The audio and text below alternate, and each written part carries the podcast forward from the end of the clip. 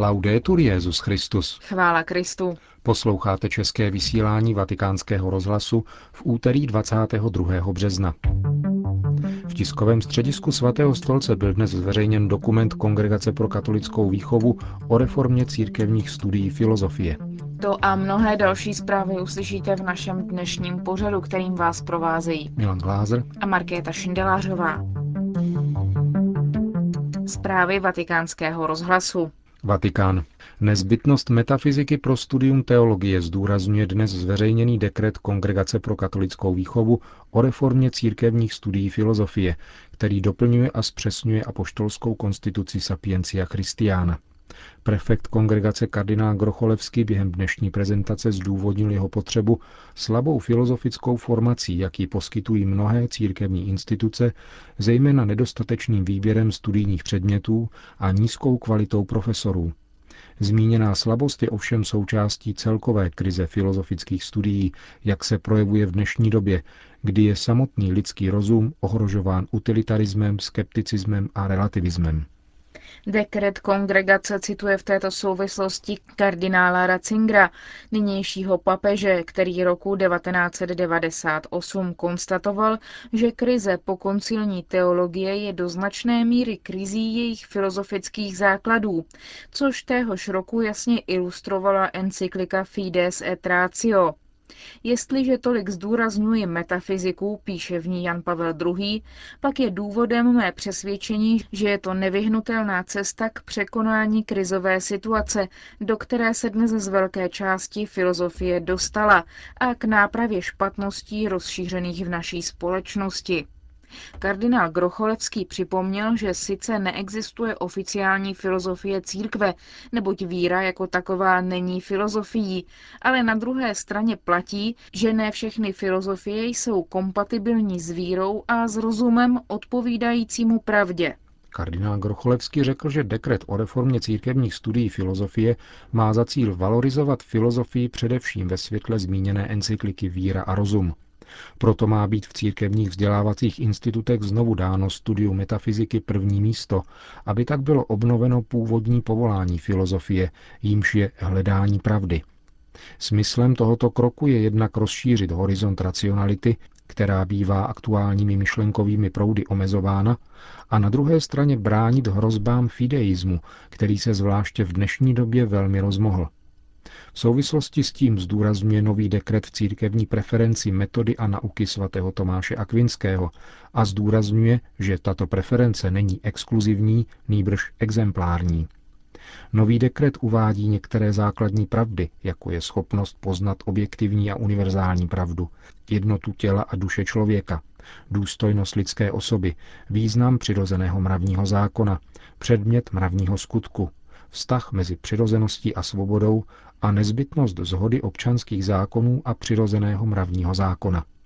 Reforma církevních studií filozofie v kontextu soudobého zatmívání rozumu, jak to nazval sekretář kongregace arcibiskup Bruže, klade důraz na to, aby první dva roky studia teologie byly věnovány výhradně filozofii.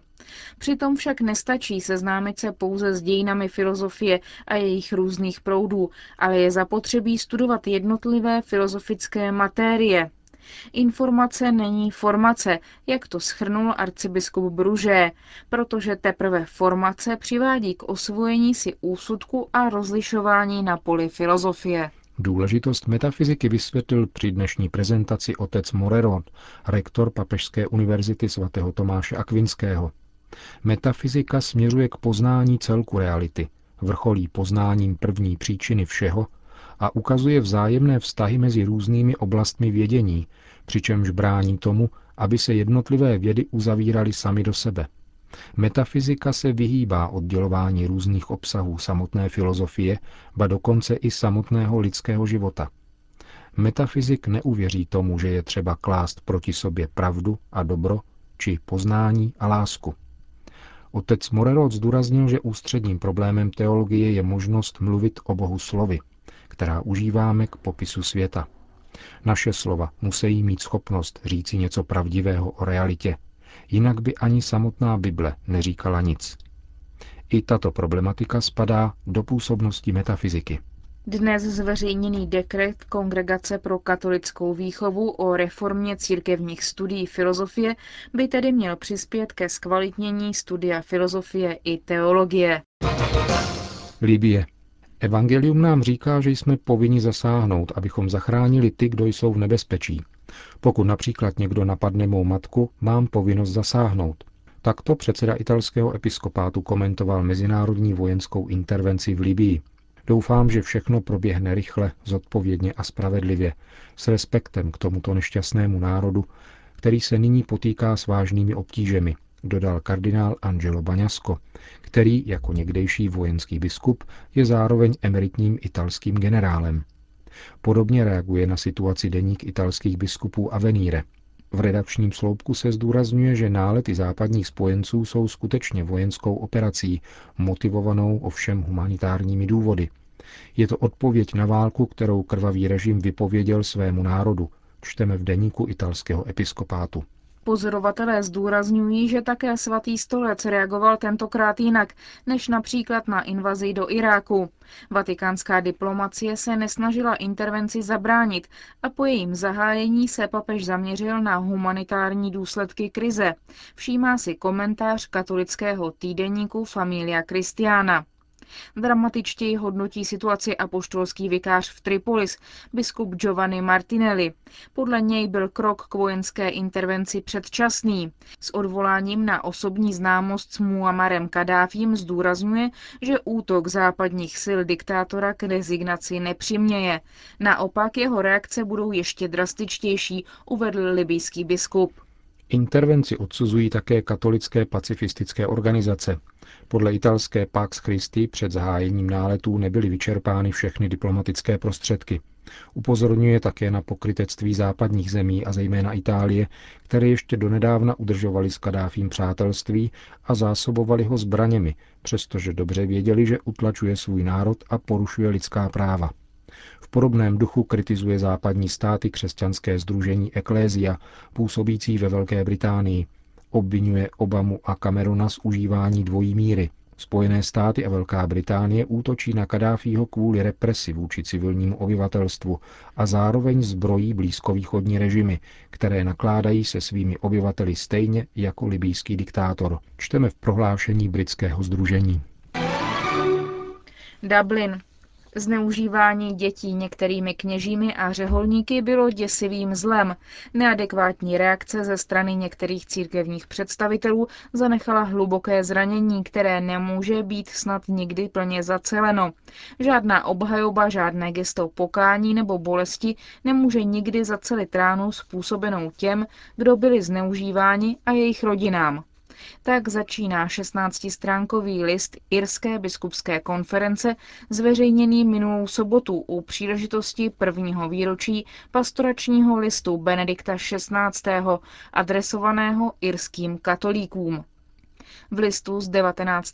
března loňského roku papež reagoval na skandální zprávy o sexuálních deliktech uvnitř irské církve, zveřejněných ve dvou zprávách v roce 2009. Takzvaný Ryan Report zpracoval případy zneužívání mladistvých ve státních institucích spravovaných řeholními řády od roku 1936. Murphyho report přinesl šetření o zneužívání ze strany kléru v dublinské diecézi. V sobotu publikovaný dokument přináší pastorační odpověď na papežský list a předkládá nové i již zavedené iniciativy na podporu obětí deliktů. Biskupové vyjmenovávají šest kroků směrem k uzdravení a obnově vztahů. Modlitby za ty, na nichž bylo pácháno násilí, citlivé naslouchání jejich hlasu, duchovní podpora, vytváření bezpečnější budoucnosti pro děti v církvi, revize diecéze a řeholních společenství Národních výborem pro ochranu dětí a finanční podpora ochrany a péče o děti do budoucna. Jirští biskupové poznamenávají, že modlitba je zásadní částí cesty k uzdravení a obnově. Vyhlašují proto první pátky v měsíci za dny modlitby a postu, jako náhradu za zneužívání ze strany kléru a selhání vedení církve v efektivní reakci. Biskupové navrhují také liturgie pokání, smíření a uzdravení, připravované na národní úrovni skupinami, ve kterých jsou oběti zneužívání a liturgici. Dokument dále přiznává, že jedno z největších selhání v minulosti bylo selhání v naslouchání těm, kdo byli zneužíváni. Biskupové prohlašují, že každý z nich je hotov setkat se s těmi, kdo zneužívání zažili a pozorně je vyslechnout. Hlásí se k transparentní spolupráci s Národním výborem na ochranu dětí i s dalšími občanskými autoritami a slibují finanční podporu organizacím již existujícím a zřízením nové nezávislé rady, na níž se budou spolupodílet náboženské kongregace a společnosti. Vybízíme k dalšímu procesu dialogu mezi oběťmi zneužívání, lajky, kněžími a řeholníky o tom, jak může církev v Irsku inspirovat současné a budoucí generace k novému pohledu na víru ve světle směrnic a podpory, kterou poskytla apoštolská vizitace, stojí v závěru listu irských biskupů. Paříž. Ve věku 110 let zemřela Marguerite Hopeno, zakladatelka francouzského hnutí SEV, šířícího křesťanskou spiritualitu v prostředí buržoazie. Její pohřeb se koná zítra v Paříži. V medailonu ve včerejším vydání deníku La Croix se píše, že 2,5 tisíce členů hnutí inspirovaného zemřelou Marguerite Hopeno přijalo za svůj program její přesvědčení, že bohatství má v lásce sloužit lidskému společenství.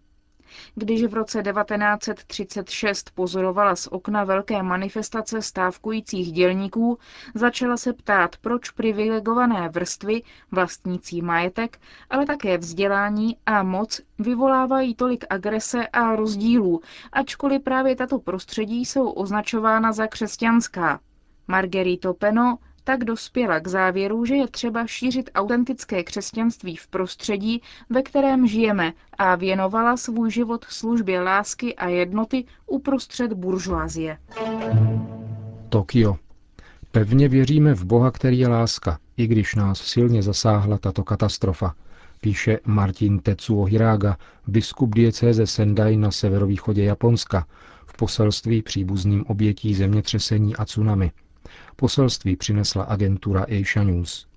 Uděláme, co budeme moci, aby naše pomoc postiženým a trpícím mohla svědčit o boží lásce, píše biskup. Diecéze Sendai byla katastrofou postižena nejvíc. Biskup Tetsuo Hirága spolu s předsedou japonské Charitas Isanem Kikuchim otevřeli diecézní centrum, které koordinuje humanitární pomoc přeživším – Biskup diecéze Sendai také děkuje za všechnu pomoc a vyjádření podpory, která přichází ze zahraničí. Na čtvrtek 24. března svolal předseda japonského episkopátu kardinál Ikenaga Leo Jun zvláštní zasedání biskupské konference, aby naplánovala odpověď místní církve na katastrofu. New York. Na dnešek připadá Světový den vody vyhlášený Organizací spojených národů. Podle nejnovějších průzkumů nemá na celém světě k pitné vodě přístup přes 800 milionů lidí. V Africe se k pitné vodě dostane jen 6 osob z deseti. Proč je Afrika kontinentem, kde je většina úmrtí spojena s nedostatkem vody, vysvětluje Tommy Simons, generální ředitel nevládní organizace African Medical and Research Foundation. Protože tu není infrastruktura, protože chybí obsluha rolnických oblastí, ale i ve městech je nedostatečná a roste boj o vodu mezi státy, národy a průmyslovým a osobním využitím. Z hlediska zdravotnického je voda naprosto nezbytná. Voda a hygiena jsou prevencí většiny nemocí a nemoci jsou jedním z hlavních prvků chudoby. Jedním řešením jsou větší investice na národní a mezinárodní úrovni. Země na severu světa, které mají jisté možnosti, nevyvíjejí na tomto poli dostatečné úsilí, protože jestliže 40% Afričanů nemá přístup k čisté vodě, znamená to, že něco bylo v posledních letech skutečně špatně. Vidíme, že velkou část migrace v Africe není možné oddělovat od problému vody Říká generální ředitel nevládní organizace African Medical and Research Foundation. Končíme české vysílání vatikánského rozhlasu. Chvála Kristu. Laudetur Jezus Christus.